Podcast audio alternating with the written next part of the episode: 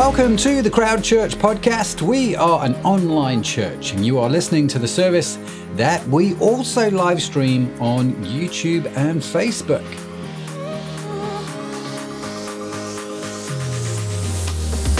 For more information about Crowd Church, please visit our website at www.crowd.church.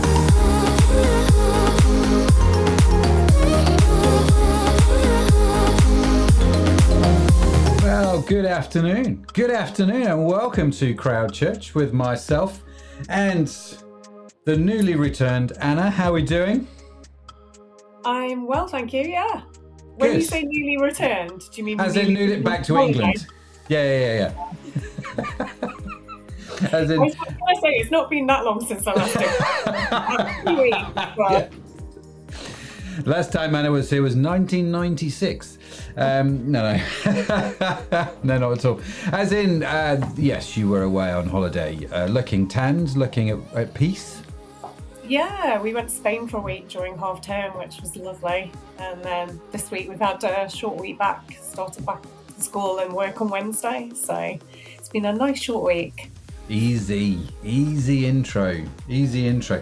And we were talking before we went live. You managed to escape all of the chaos, which is current at uh, a lot of UK airports. I did. We were lucky. I think Liverpool Airport, where we flew out of, wasn't too wasn't too affected. So yeah, very lucky with that. It's a beautiful thing. It's a beautiful thing. So, if you have just tuned in, we are not a holiday talk show. No, not at all. We are an online church. Uh, we're a digital church. Uh, we are here for those that might not see the point of church, as well as the folks who maybe like Anna and myself have been around church for a wee while, uh, as they say. Um, I'm not going to ask who's been in church longer, you or me, Anna, because I think that would be unfair, uh, especially on me, uh, if I'm honest with you. uh, but welcome to church. Great that you're here. Do say hi uh, in the comments if this is your first time with us. Be great for you to come say hi. Uh, and if this is not your first time with us, say hi as well. I can see Matt's in the comments, busy as always. Uh, so come say hi to Matt. Come say hello to uh, whoever else is in there. I think John Farrington is moderating the crowd church comments, so he'll be he'll be in the stream as well. Uh, any questions, thoughts, comments? Do leave them below. And I think if I press this button here, magic happens. Oh yes, Oh, look at that. Yes, uh, that's the website, by the way. No, I don't think anyone could ever accuse us of that. And so if you would like to know more about Crowd Church, you can head on over to our website, www.crowd.church, or, or go to Instagram or Facebook at Crowd Church. We are there as well as on YouTube. And you know what? You can get all of the back catalogue, as they like to say on podcasts, I've discovered. Uh, you can see all of our back catalogue uh, on YouTube and on our website as well. So, Let's got that out of the way. Anna, what's coming up today? So today we're looking at what does the Bible say about suffering, and we've got the lovely John Harding speaking.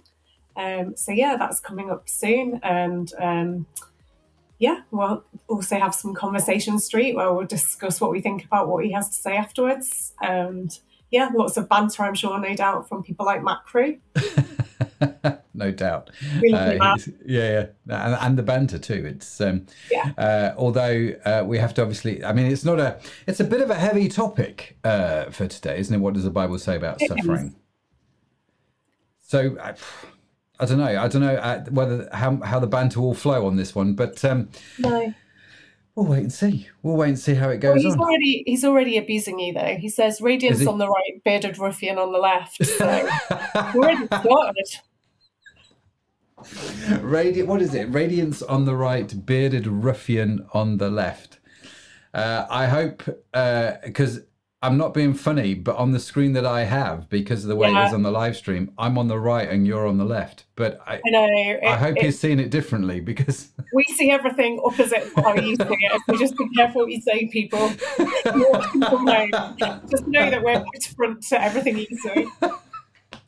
Which is why whenever we say to people, you know, when we used to put the phone number on or the website address, point to it, and people were always struggling because it's back to front. So, uh, yes, uh, so I'm hoping that Matt sees it differently because definitely, uh, I, uh, you know, I'll take the bearded ruffian.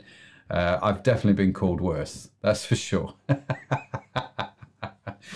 so you are, uh, yeah. Well, radiance. Uh, I'm assuming is you, Anna, uh, from the from the holiday, the holiday radiance. Yeah, hopefully.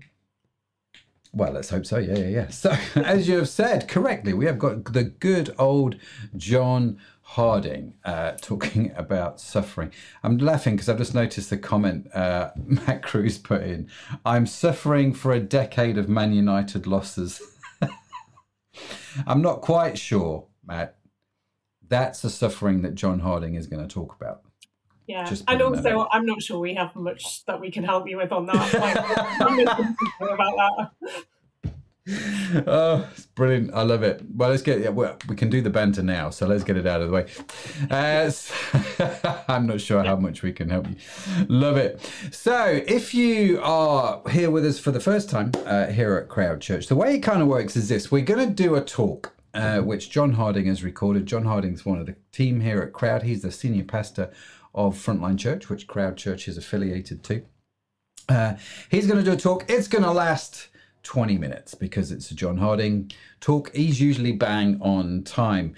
Uh, so, yeah, after that talk, uh, Anna will be back to introduce the worship. And then, as Anna said, we're going to have Conversation Street. So, if you have any questions, uh, anything you want us to talk about in Conversation Street, any stories you want to share, any thoughts, any ideas of your own, uh, any experiences, whack them all in the comments because we would love to hear from you and we will try and get around to all of those if we can. We we never we never answer everybody's questions, but we do get to quite a few of them, uh, and we'd love it if uh, if you just threw your questions, comments, thoughts, ideas in there as well. So, Andrew, have I missed anything?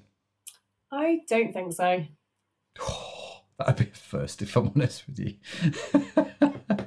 it would be a first. So, without further ado, let's uh, hear from the Right Reverend John Harding. Here we go.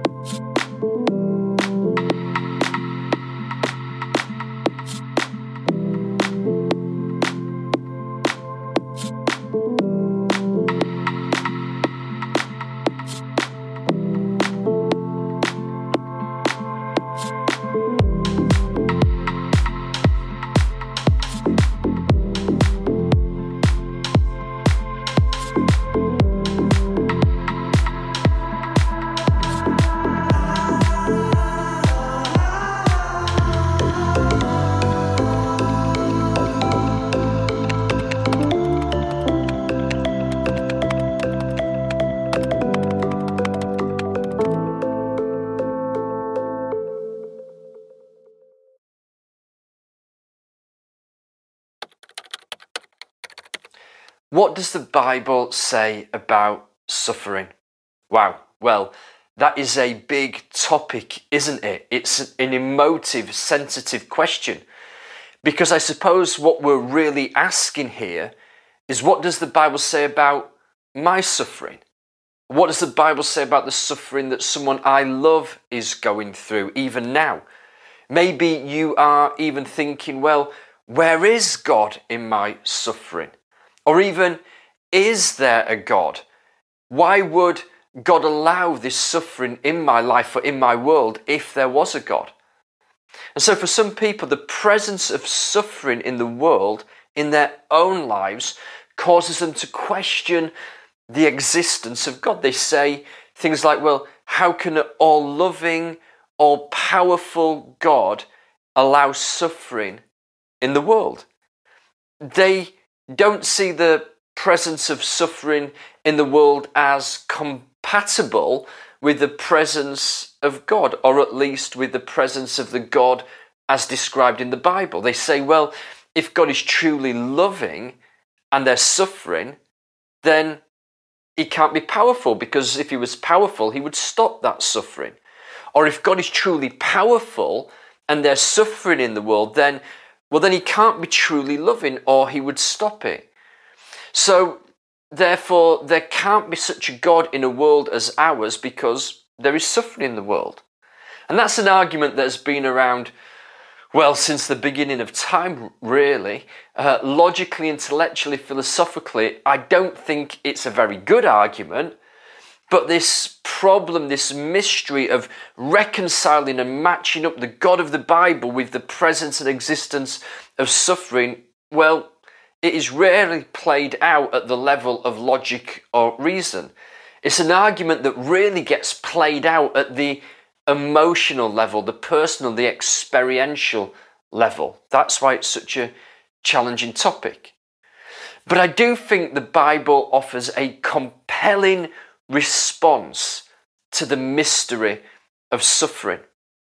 Now, traditionally, Christians have said, well, yes, you can totally have an all good, all loving God, the sort of God described throughout the Bible, a God who is all powerful, a God who is not absent from the world, a God that is not unaware of human suffering. Such a God is totally compatible with the human experience, with human suffering.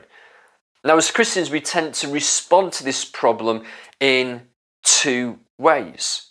Firstly, Christians tend to say that God allows suffering in the world because suffering is a necessary outcome of free will.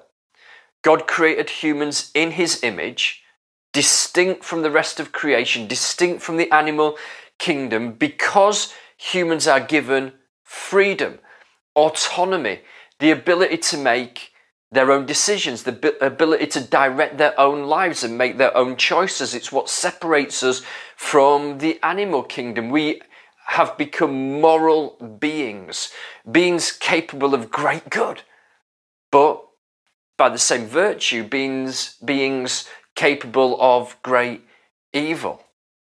So, put some simply, God is not responsible, therefore, for our suffering. Humans are. Humans misuse the gift of free will. We make choices that harm ourselves and that harm others.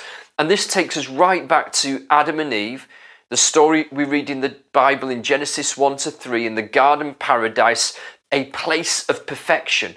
No sickness, no disease, no pain, no death. But through that first sin, their choice to take and eat from the tree of the knowledge of good and evil rather than to take from the tree of life, that's where they went wrong.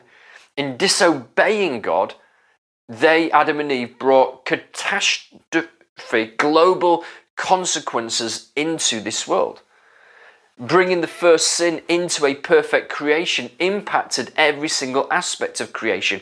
Pain, sickness, aging, ultimately death entered into the world. Environmental damage now entered into the world, a world now capable of floods and earthquakes. And so there's a very real sense that it is us, it is humans who brought suffering into an all loving, all powerful God's perfect creation. And we now live in that corrupt, broken world as a corrupt, broken people. And so we suffer. But then, of course, uh, people will say to that argument of free will, well, why did God hu- uh, create humans like that? Why did God give humans free will? It's like giving a machine gun to a kid. Just look at the potential damage that is done through that action. But of course, for us as Christians, that risk that God took in giving that gift of free will, that was utterly essential and worth it. Because God only created the world for humans, God only created humans for relationship with Himself. The whole reason why there is something rather than nothing is so that that something could freely willingly choose to be in relationship with its creator. We are given free will so that we have the capacity to love and to experience love.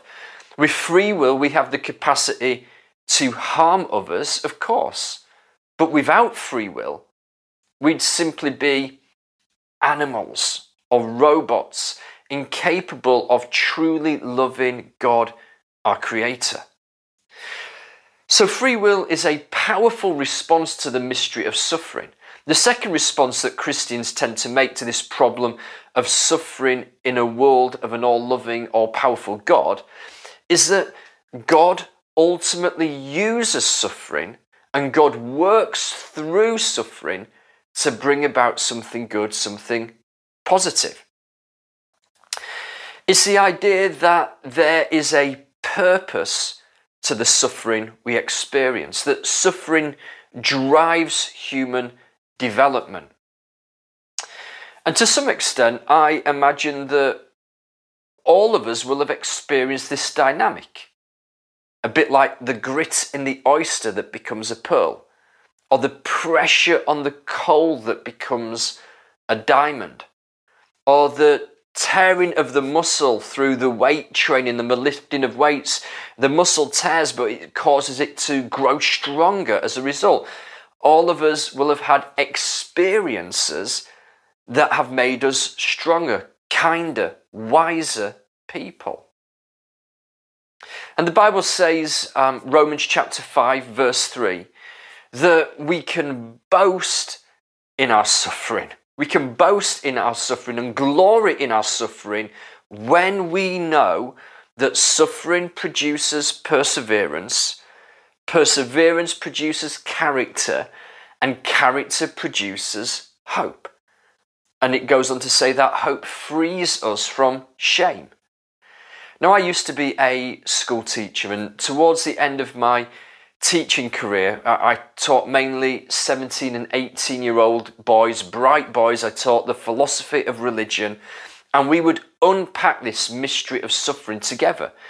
And when I used to use this verse from Romans, I would start by asking the boys in the class, Who likes cake? Who likes cake? they'd all put their hands up, and then I'd got four volunteers, four lads out to the front, ready for their cake, and I would give one of the boys flour, the other whisked eggs, the other butter, and the other sugar. And then I'd say, Well, tuck in, lads, start eating.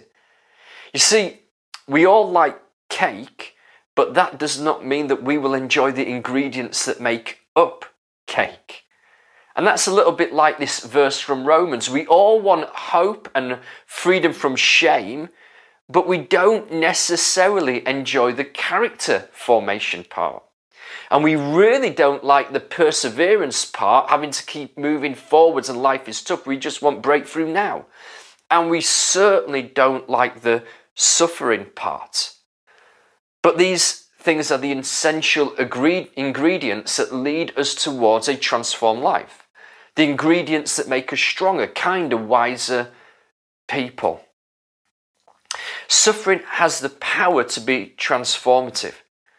But then, of course, you know, people will say, well, you know, John, if God is all loving and all powerful, and if suffering is for a purpose, it's meant to grow us and transform us, then people will say, well, then why does God allow excessive suffering or pointless suffering? Or why do some people not grow and develop through their suffering? Or couldn't God have created a world where we grow and develop through pleasure and not pain? These are some of the objections that people raise. Just going through those questions and objections really takes me back to being in the classroom as a philosophy teacher um, all those years ago. And I remember clearly the first time that I went to Congo, to the DRC, to the Kivus.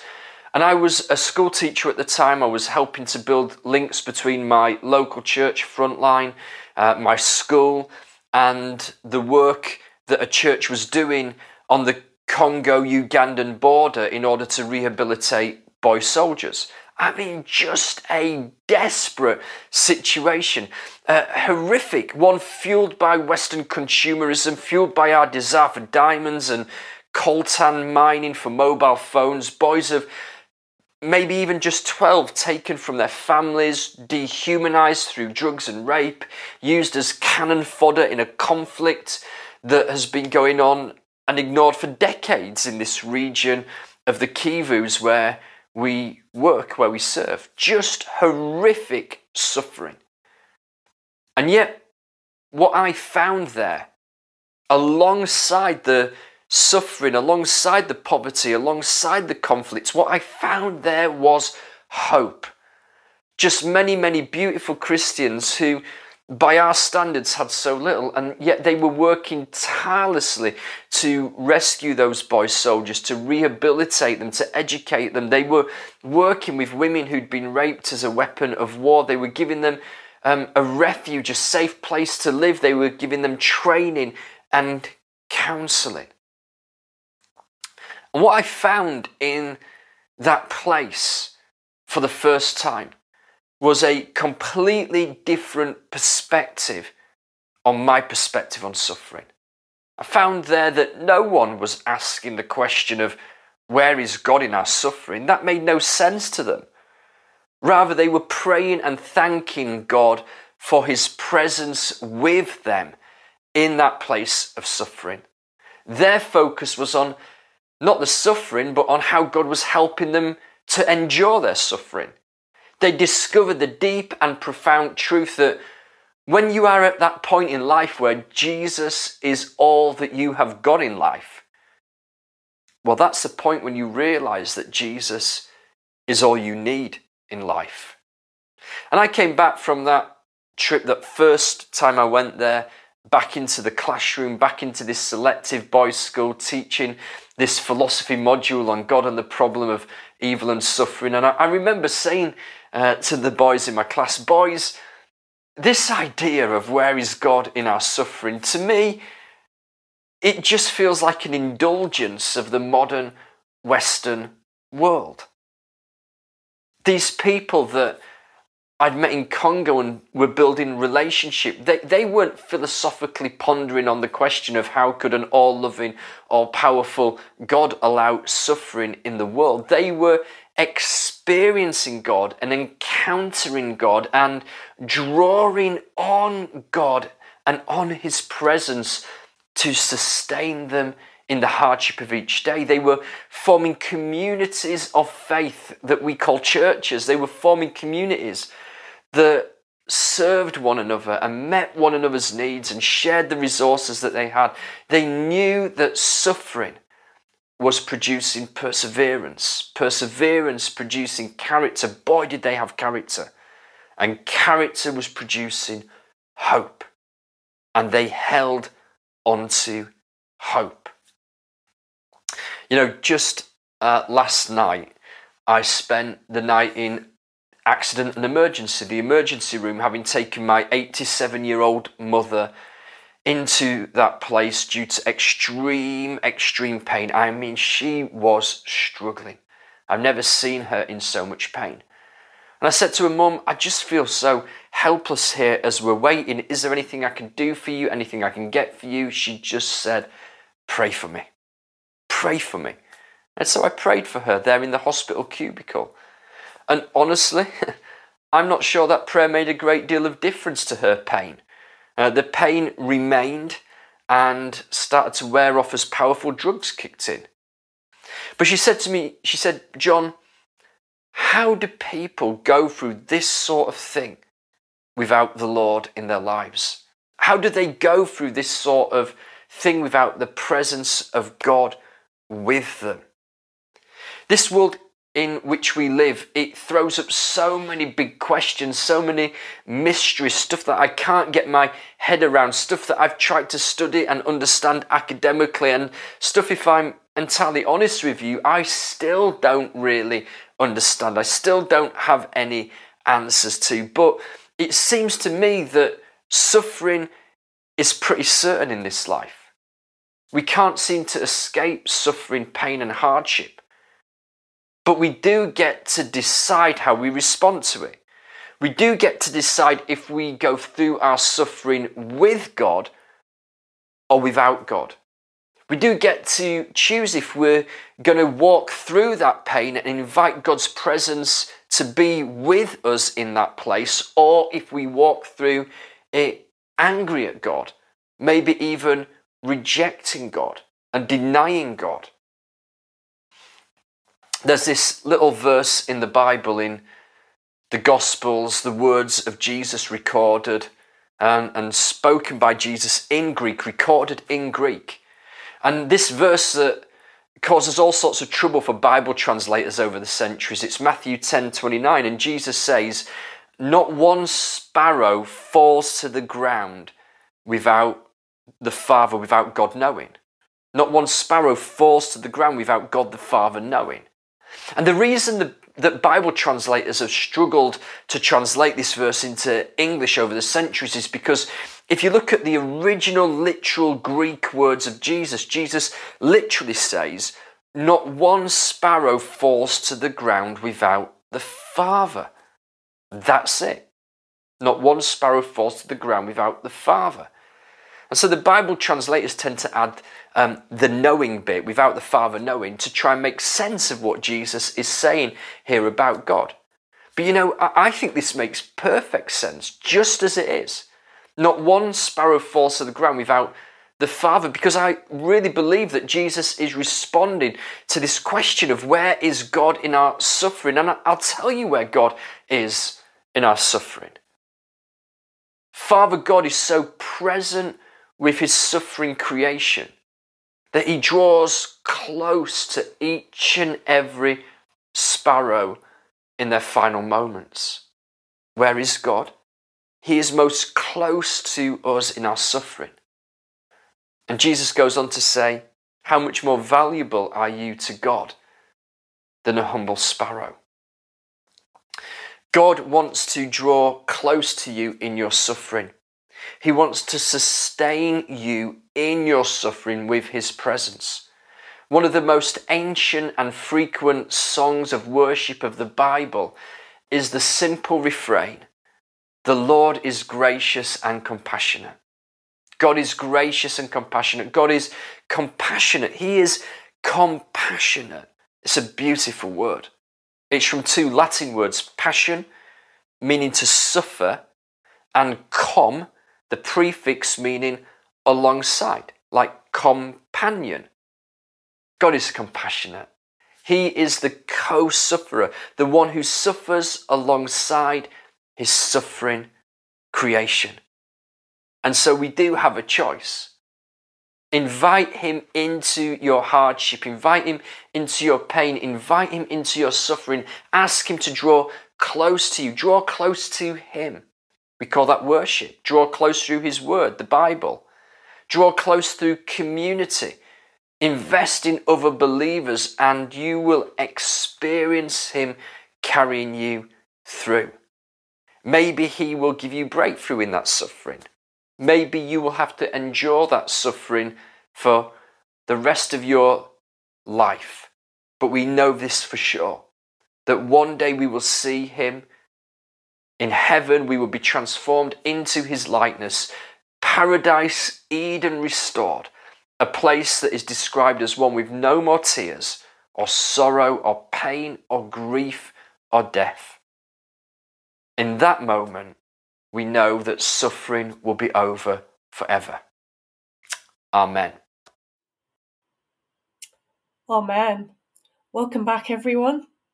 Thought that was absolutely fantastic that talk from John just then. Just so much rich quality content that we can unpack in a minute. Um, but first of all, we're just going to have a bit of time of worship and reflection. And we're going to play a song now called When I Survey the Wondrous Cross. So just take a moment, listen to the words, sing along if you want to, and then um, do post your questions and start thinking about what we've just heard.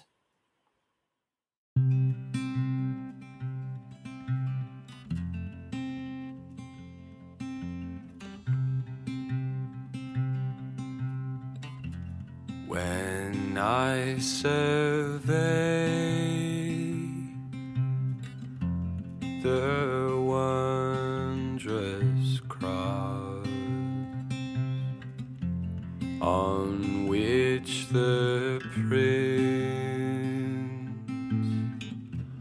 of Glory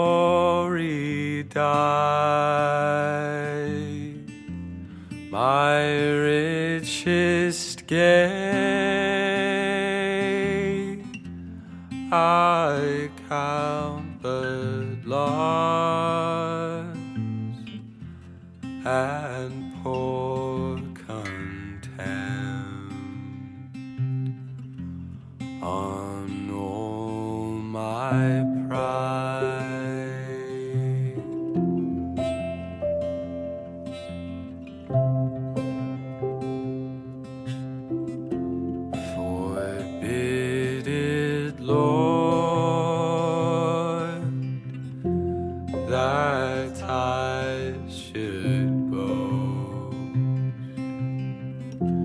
Saving the dead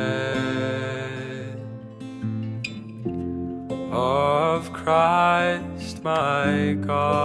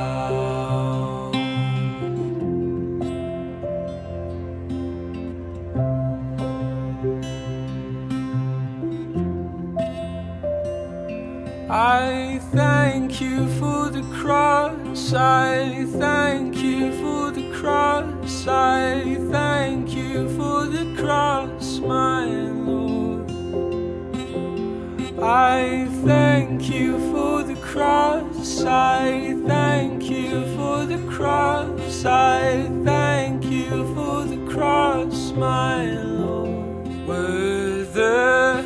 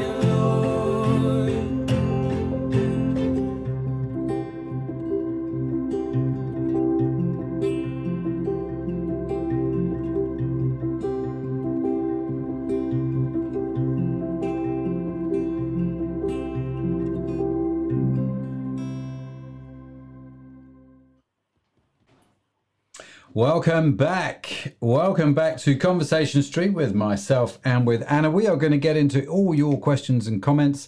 Uh, feel free to write them as we go through if you haven't done so already, or if we say something that you just needs a bit more clarity, go ahead.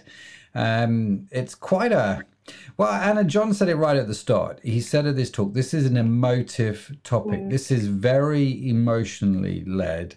I am aware of this, and usually I'm trying to be sensitive. I'm not normally that good at that. Um, and so I, I appreciate that actually, for some people watching this, this is very emotive and this is very difficult and very, very hard. Um, I guess why why do you think that is? Well, I think John said it really clearly at the start, didn't they? Like it is personal. Like if you've got an area of suffering in your life or someone that you love or close to has, then it's really personal and emotional and it's all tied up with how you feel about God. It's Mm. all those questions like, how can God be good and how can he love me when he's letting me go through this or Mm. when he's letting someone I love go through this, you know, whether that's, you know, s- someone being ill, like John talked about his mum, didn't he? Or you're talking about on a much bigger scale, like, you know, global poverty in different Mm. parts of the world or, um, but yeah, often it, it's really personal. So for me, you know, it would be questions like, how can God love me when, you know, we've not been able to have the family we wanted and Mm. we've lost babies and how can how can a loving God let that happen to us? Um, so yeah, it is it is really personal and it is really sensitive, and I think that's why it's it's difficult to talk about these things. But I'm really glad that at, um, that at Crowd Church we're doing that because I Mm. think it's so important. I think it's really easy for Christians to kind of shy away from the difficult questions and the difficult subjects. Um, Yeah. I love the fact that we don't do that here. We we are you know getting blinded by sun now. Um, I love the fact I love the fact we don't do that though. I love the fact that we delve into the difficult Mm. questions, the questions we're not sure how to answer, and we make space for people to ask those questions and Mm. to explore their faith in a real way. Um, yeah, Yeah, it's interesting, isn't it? And um, and you, I mean, you said on your Instagram post earlier on actually that uh, we aren't sure uh, what to uh, do with people's pain, Mm. um, and it's it's. I think it's really interesting because uh, you you think about this question. Well, where is God in the suffering, or why does God allow suffering? You are you are. There's two people involved in that conversation. The first person is asking the question, and like John Mm. said, that's often from a place of pain uh, Mm. they've experienced it or a loved one's experienced it, or it's just a simple way to dismiss a conversation, maybe. Um, but then you, on the other hand, you've got the person being asked the question.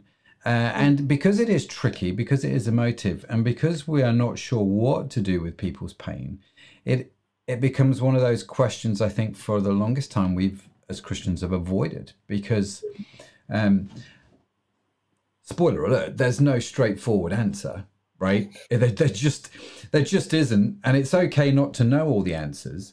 Uh, I think it's probably worth saying that right at the start. Um, there is pain, and there is people's pain, and and and how to handle that is not always straightforward. Um, did you? I mean, you know, obviously, you've. I say obviously. For those of you who don't know, you can go back and listen to Anna's story. Uh, you've talked a lot about the miscarriage stuff Yeah. um, that you and Andy went through. Um, did you find it when you were going through that? Was it the people that were talking to you? Did they find it hard to know what to do with you, how to respond with you, how to talk with you during those times of pain? Sometimes I think so. I mean, I think the best thing people did and close friends did a lot was just listen. And I think people want your presence in their pain as much as they want answers. You know, people want you to sit with them in the pain. And I suppose that touches on what John was saying as well about Yeah. God as our co-sufferer. Um, you know, he's compassionate and he's literally sits with us in our pain. And I think that's what people are really wanting. They're not necessarily wanting you to fix it all or to have all the theological answers because, you know, even clever people like John can do so much in a talk and what he just said was brilliant, but it only goes so far in explaining Mm. away people's pain. I don't think you can just explain people's experiences away. And um, and often I don't think that's necessarily what people want. Like for me, I feel like the question of why did this happen to us is a much less important question than so what now? What do I do with this? Mm. Uh, what next? Um, where do I go from here? And I think people that can sit with you and listen and help you to find hope for the future and help you to find healing and help you to move forward and find that so what now um, i think that's that's so important and i think that's kind of what jesus modeled isn't it Mm. he um, yeah he did he did sit with people in their pain he did um he didn't look away he didn't avoid it Mm. um so yeah It's an interesting one, isn't it? Because I, one of the most unique things about the Christian faith uh, is that at the heart of its message, at the heart of the Christian message, is a belief that the Creator God actually partook of the suffering on our behalf, that actually God Himself suffered. Um, and, and we would argue unfairly and unjustly and undeservedly, but he chose to do that on our behalf. Um, and he got involved very, very personally. And it's quite a unique message. You don't hear that uh, usually in other people's faiths that actually um, God got involved in the suffering. And that's part of his redemptive plan, isn't it, really? And, um, but that requires, I think, you, I mean, you touched on it. it. It requires an eternal perspective, doesn't it? Sometimes when we think about these things. yeah it does we're still you know we're still sort of living in the middle aren't we of the story like Mm. as john said there was the beginning the world was perfect and then sin entered into the world and even though we kind of live in the knowledge that jesus has died and the cross has happened. We don't live in the completion of the story yet. We're still sort of in those middle days where we're waiting for all of creation to still be redeemed and Mm. brought back into perfection and you know um, redeemed into what god always planned for it. Um, and obviously sin death pain disease none of those things were part of the plan. And so we still live in a world where that exists even though Mm. we're kind of hoping for and looking forwards to a future that's that's free of those things. But but it is it's it is a future hope rather than a here and now hope. And i think that's why sitting with people and being willing to listen and be present in their pain now and not pretend or sweep it under the carpet or pretend it's not that big a deal. I think you know john um john said um didn't he that um one of the things about suffering is that it can be for good. And i think that's true. That is true but i think it's very easy for christians just to kind of minimize people's pain and suffering because like Mm. oh god use that for something good in your life. Don't worry about it. And i think we can almost wrap that up too quickly in a pretty bow and forget that it's still really painful and difficult for that person going through it. Yeah. um yeah i think we can be too quick to jump to that response without really being willing to sit and lament and grieve with people Mm. and, and sort of say yes this is awful and you're right to feel angry and upset and you know disappointed and all of those things Yeah, I, I totally agree. I think one of the biggest difficulties for me when you're talking with people uh, who are going through suffering, or whether you're going through it yourself, um, my my instant response is to try and fix the problem, uh, which 99 times out of 100 I, I, just, menacing isn't it yeah, I ju- you just can't, right? You just you just can't fix the problem all the time, and um, and I, I've I've had to learn to be okay with that. Um, have you? Here's one of the things I, fi- I find interesting when it comes to suffering, or when it comes to chronic pain or long term pain, or the stuff that's been going on for a while. Mm. It's do you uh, do you find it easy as well to feel guilty that you're a bad person for doing that, or you've responded in a way that is maybe not right or ungo- in your head you think it's ungodly? I I should be more faith filled. I should be more um, uh, up for the fight. Do you know what I mean? That in my language and and Yeah. acknowledging pain is not is not seen as a positive thing. I think sometimes. Yeah, and I think you know the sort of Western evangelical church is very. It has been very heavily influenced by prosperity gospel and this idea Mm. that if you if you just believe something enough, if you just have enough faith, then everything will turn out well, and you'll be rich, you'll be prosperous, you'll be well, you know. And when you look at people who still die of cancer or live, you know, really godly people who live with long term suffering or long term illnesses and disease, it's you know that's not that's just not always the case um Mm. yeah and so i think you know although i understand it's well meaning i think sometimes we can go too far down that track of like all things can be like healed and redeemed and made better Mm. now although it's good to ask god for those things that isn't always not everyone gets their answers, do they? This Mm. side of heaven, and you know, I've got um, a friend who's a writer actually um, called Katie J Ramsey, KJ Ramsey, and um, anyone who's dealing with something like long term illness, she has a autoimmune disease and has had it really for an entire adult life, and she writes about it really eloquently about that experience of living with a long term illness that's debilitating and will never get better. And um, and she's like a really beautiful Christian and has a lot of great stuff to say about that, far better than I could explain it. But um, she's got a book called This Too Shall Last. Um, and I I reckon I, I really recommend anyone read it if if they if they're interested in questions like that, like what about long term suffering?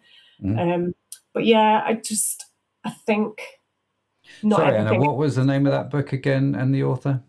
So it's KJ Ramsey, and it's called This Too Shall Last instead of Okay. This Shall Pass. John, if you're listening, maybe you can find the link and put that in Yeah, the comments for people. It's, it's really good. It's, she's got a lot of good theological Mm. stuff to say on it, but she t- obviously talks about her own experience as well, Mm.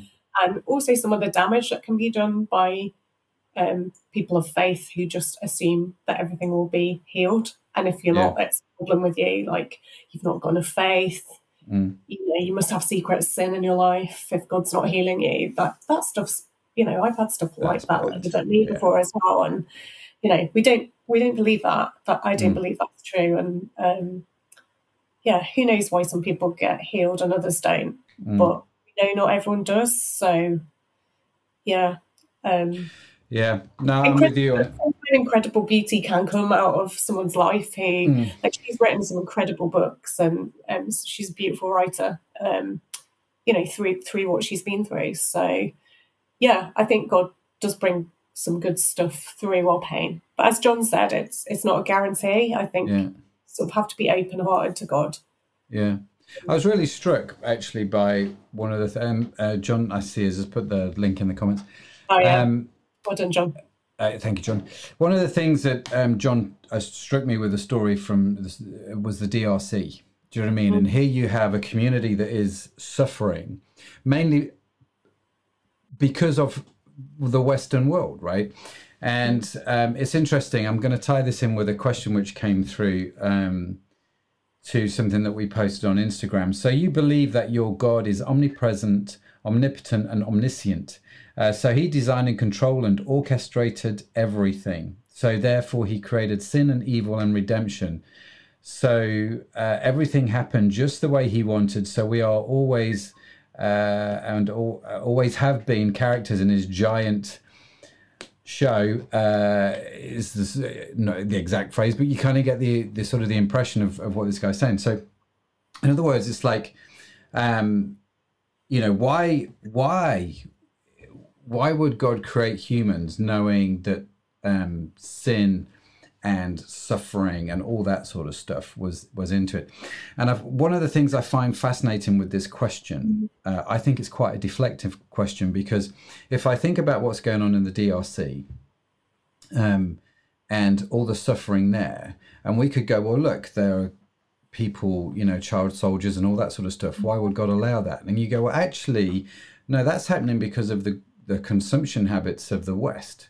That's happening because of you and me. That's not God. And so it's easy to offset the blame to God than it is to look at ourselves and go, well, hang on, now, somewhere down the line, I've got to take some responsibility for some of this stuff, right? Yeah. That is very, very, very difficult. And we responded to the, the Instagram comment saying, um, again, John touched on this.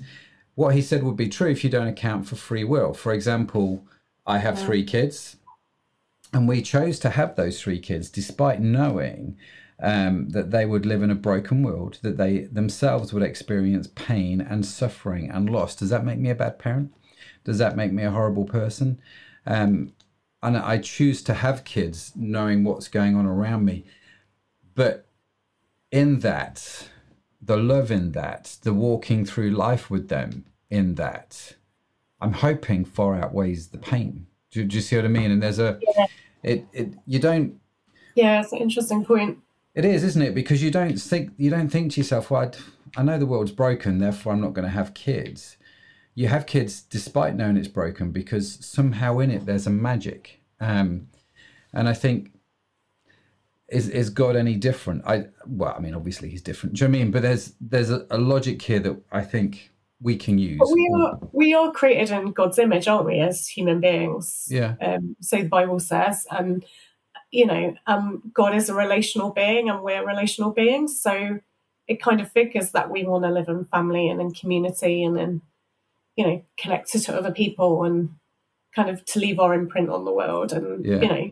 So yeah, I would say God probably is like that, and is motivated in a similar way to us, um, because you know we're made like him. So, um, yeah, yeah, it is an interesting point. So some of the other questions that have come uh, that we've we've got in the comments: uh, Why does God allow the innocent to suffer? Does God cause suffering? Uh, that's a really big, deep theological question. Is God the author of suffering? Um, and what about lifelong suffering? I mean, you've mentioned KJ Ramsey. Um, why does God allow illness such as cancer, a major cause of suffering? And there are all these kind of questions, aren't there, which um, sort of all follow a very similar theme. And that, I think, from my part here, is to say there is suffering. And can God remove it? Ye- one would argue yes, and one would argue actually heaven is a place where there is no more tears, where there is no more pain, but there is no more sin and there is no more broken world. Um, and so I feel like God has sort of he's figured it out, but we want it here and now, and it's in the Yeah. future. And so in the meantime, we have a God who got involved in our suffering, who suffered himself on our behalf. Um, and like you said, Anna, is his presence. That's what we want. We want presence in the pain, and and he's with us. And I would I'd much rather have God with me in the suffering than not. Do you know what I mean? Rather than get angry at God and go, God, why Yeah. are you making this happen? Yeah, Be challenged. I'm super challenged and inspired by the DRC guys, which go, God, this is going on. We invite your presence into the midst of it, and um, I just think it's incredible, really. yeah. I mean, that's it, isn't it? It's like we live in a broken world now, whether whether we invite God to be part of that or not. I, you know, people say people have said to me, "How can you still believe in God after you know all the hard things you've been through?" And I just think, but it wouldn't be easier not believing in God, would it? It just then it's just all meaningless and there's no hope at all. Like Yeah. I'd rather have a hope for the future that all things are going to be made right than just go through life going, well, it's all meaningless and hopeless. Mm. I, ju- I don't know which of the two would I rather cling to. Um, and I think, yeah, it's um, it, it, it, the valid questions, aren't they? Like, when, you know, why does God allow it? But I think John explained that quite well in terms of that free will thing. Mm. Um, and, you know, does God cause it? I don't think so. I think, as you said, humankind caused it. Um, and, you know, the kind of original fall of sin. So I'm not saying every every time someone's suffering, it's direct consequence of that, what's something they've done wrong. But I think we've, you know, as humankind have set the ball rolling um, for a broken world. And, you know, you even think look at things like climate change and, you know, all the global disasters that are happening with floods and famines and earth, earthquakes and all kinds happening all over our world. And you think how much of that is the way that we're abusing and using the world's Mm. resources poorly. And um, I don't know, it's hard. There's not an exact cause and effect, is there? But it's hard to measure. But I suspect, you know, that's more us as human beings than God as well. Yeah, it is, and I, I totally agree. We have to, in some respects, we have to take some responsibility for the world suffering, but that doesn't change the suffering that we go through. And and it may be that we're going through suffering because of decisions that we've made that we have to be, you know, take responsibility for. I think so, there are consequences uh, sometimes that we can't outrun. But that said, I don't think there's anything, any consequence that is beyond God's grace, and I don't think there is anything that He will not be with us um, in, and um, Yeah. and I think that that is, well, that's actually the the, the, the astounding thing about the Christian faith, isn't it? And it's um, Yeah. there's no easy answers. There's no there's no silver bullet. There's not always a shortcut.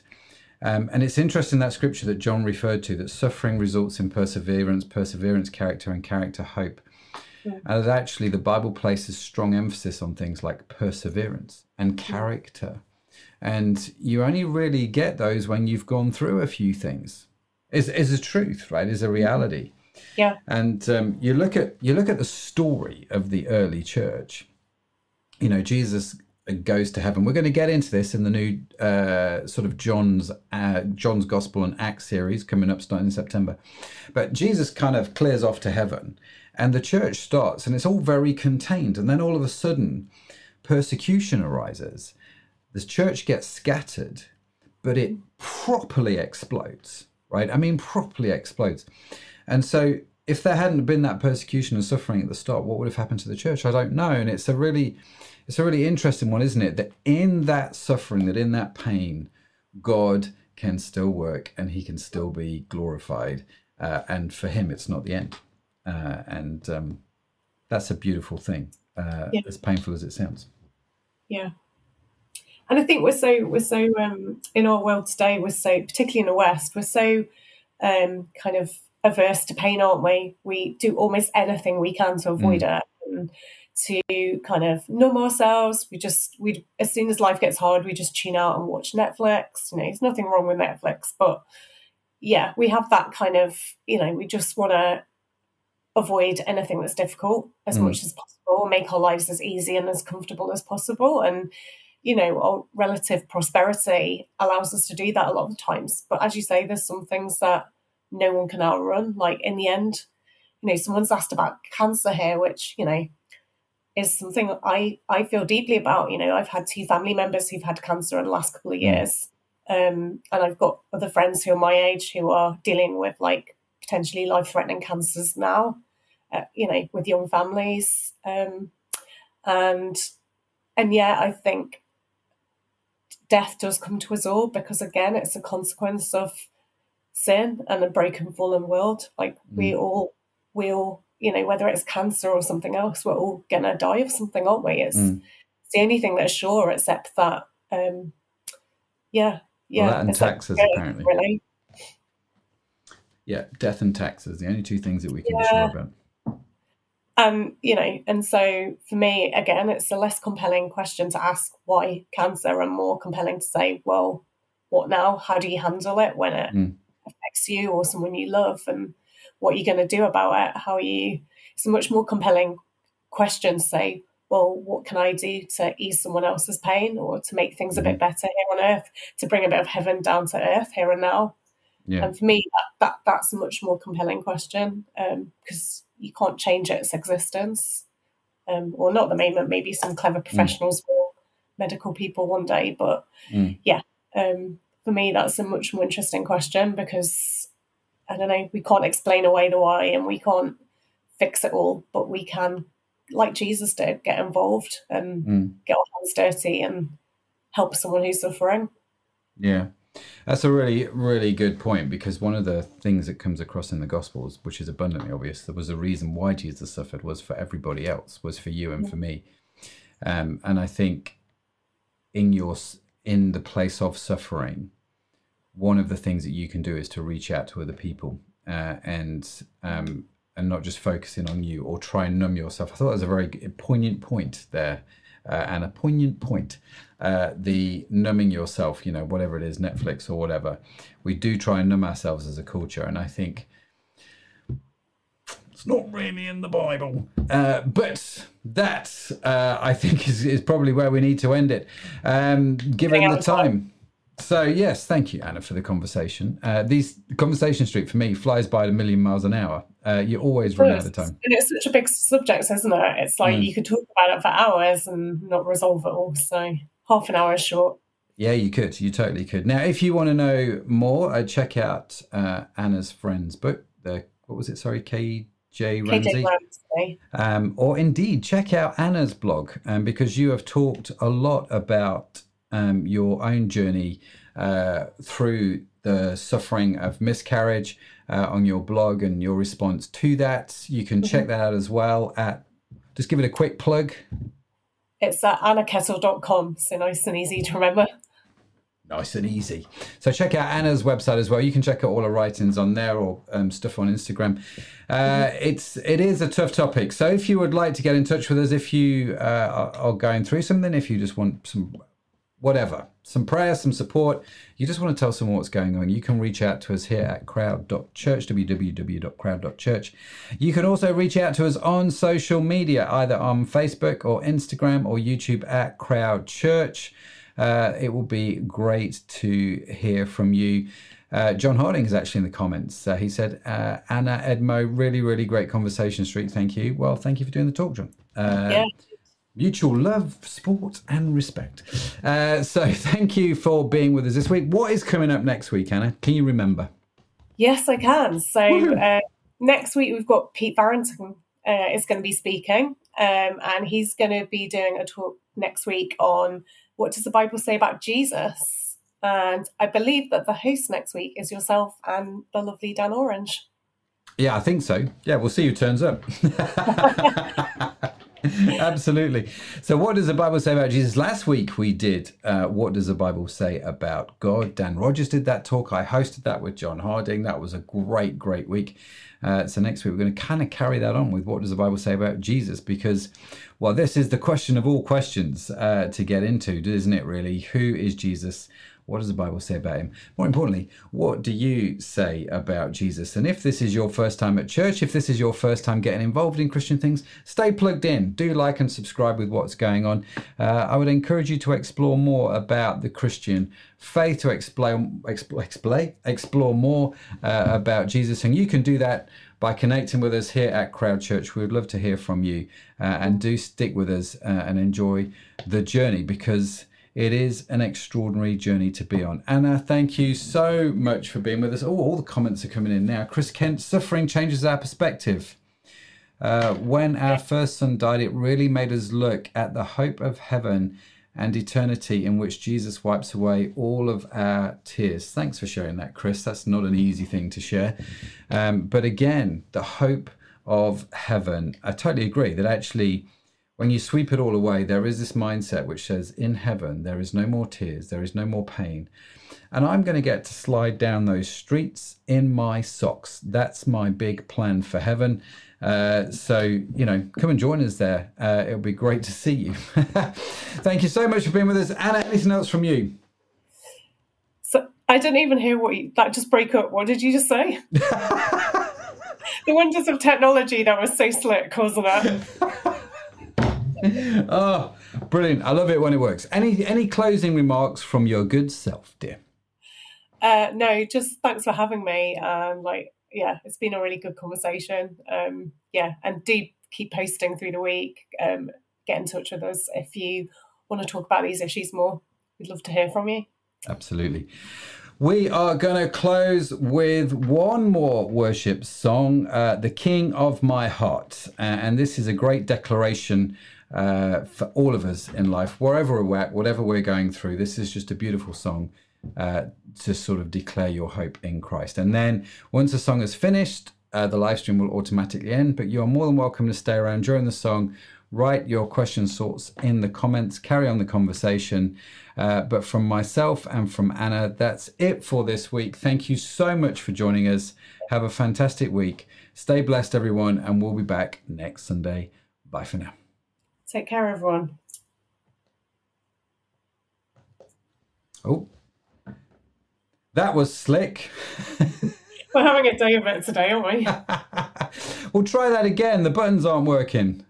Oh no, the worship is not wanting to play. So I'll tell you what I'm going to do. I'm just going to finish the live stream. or we could just rattle on for another five minutes. No, no, I won't do that to put everyone. on for another hour. Oh, it started playing. Ah, Wow, don't know why it did that.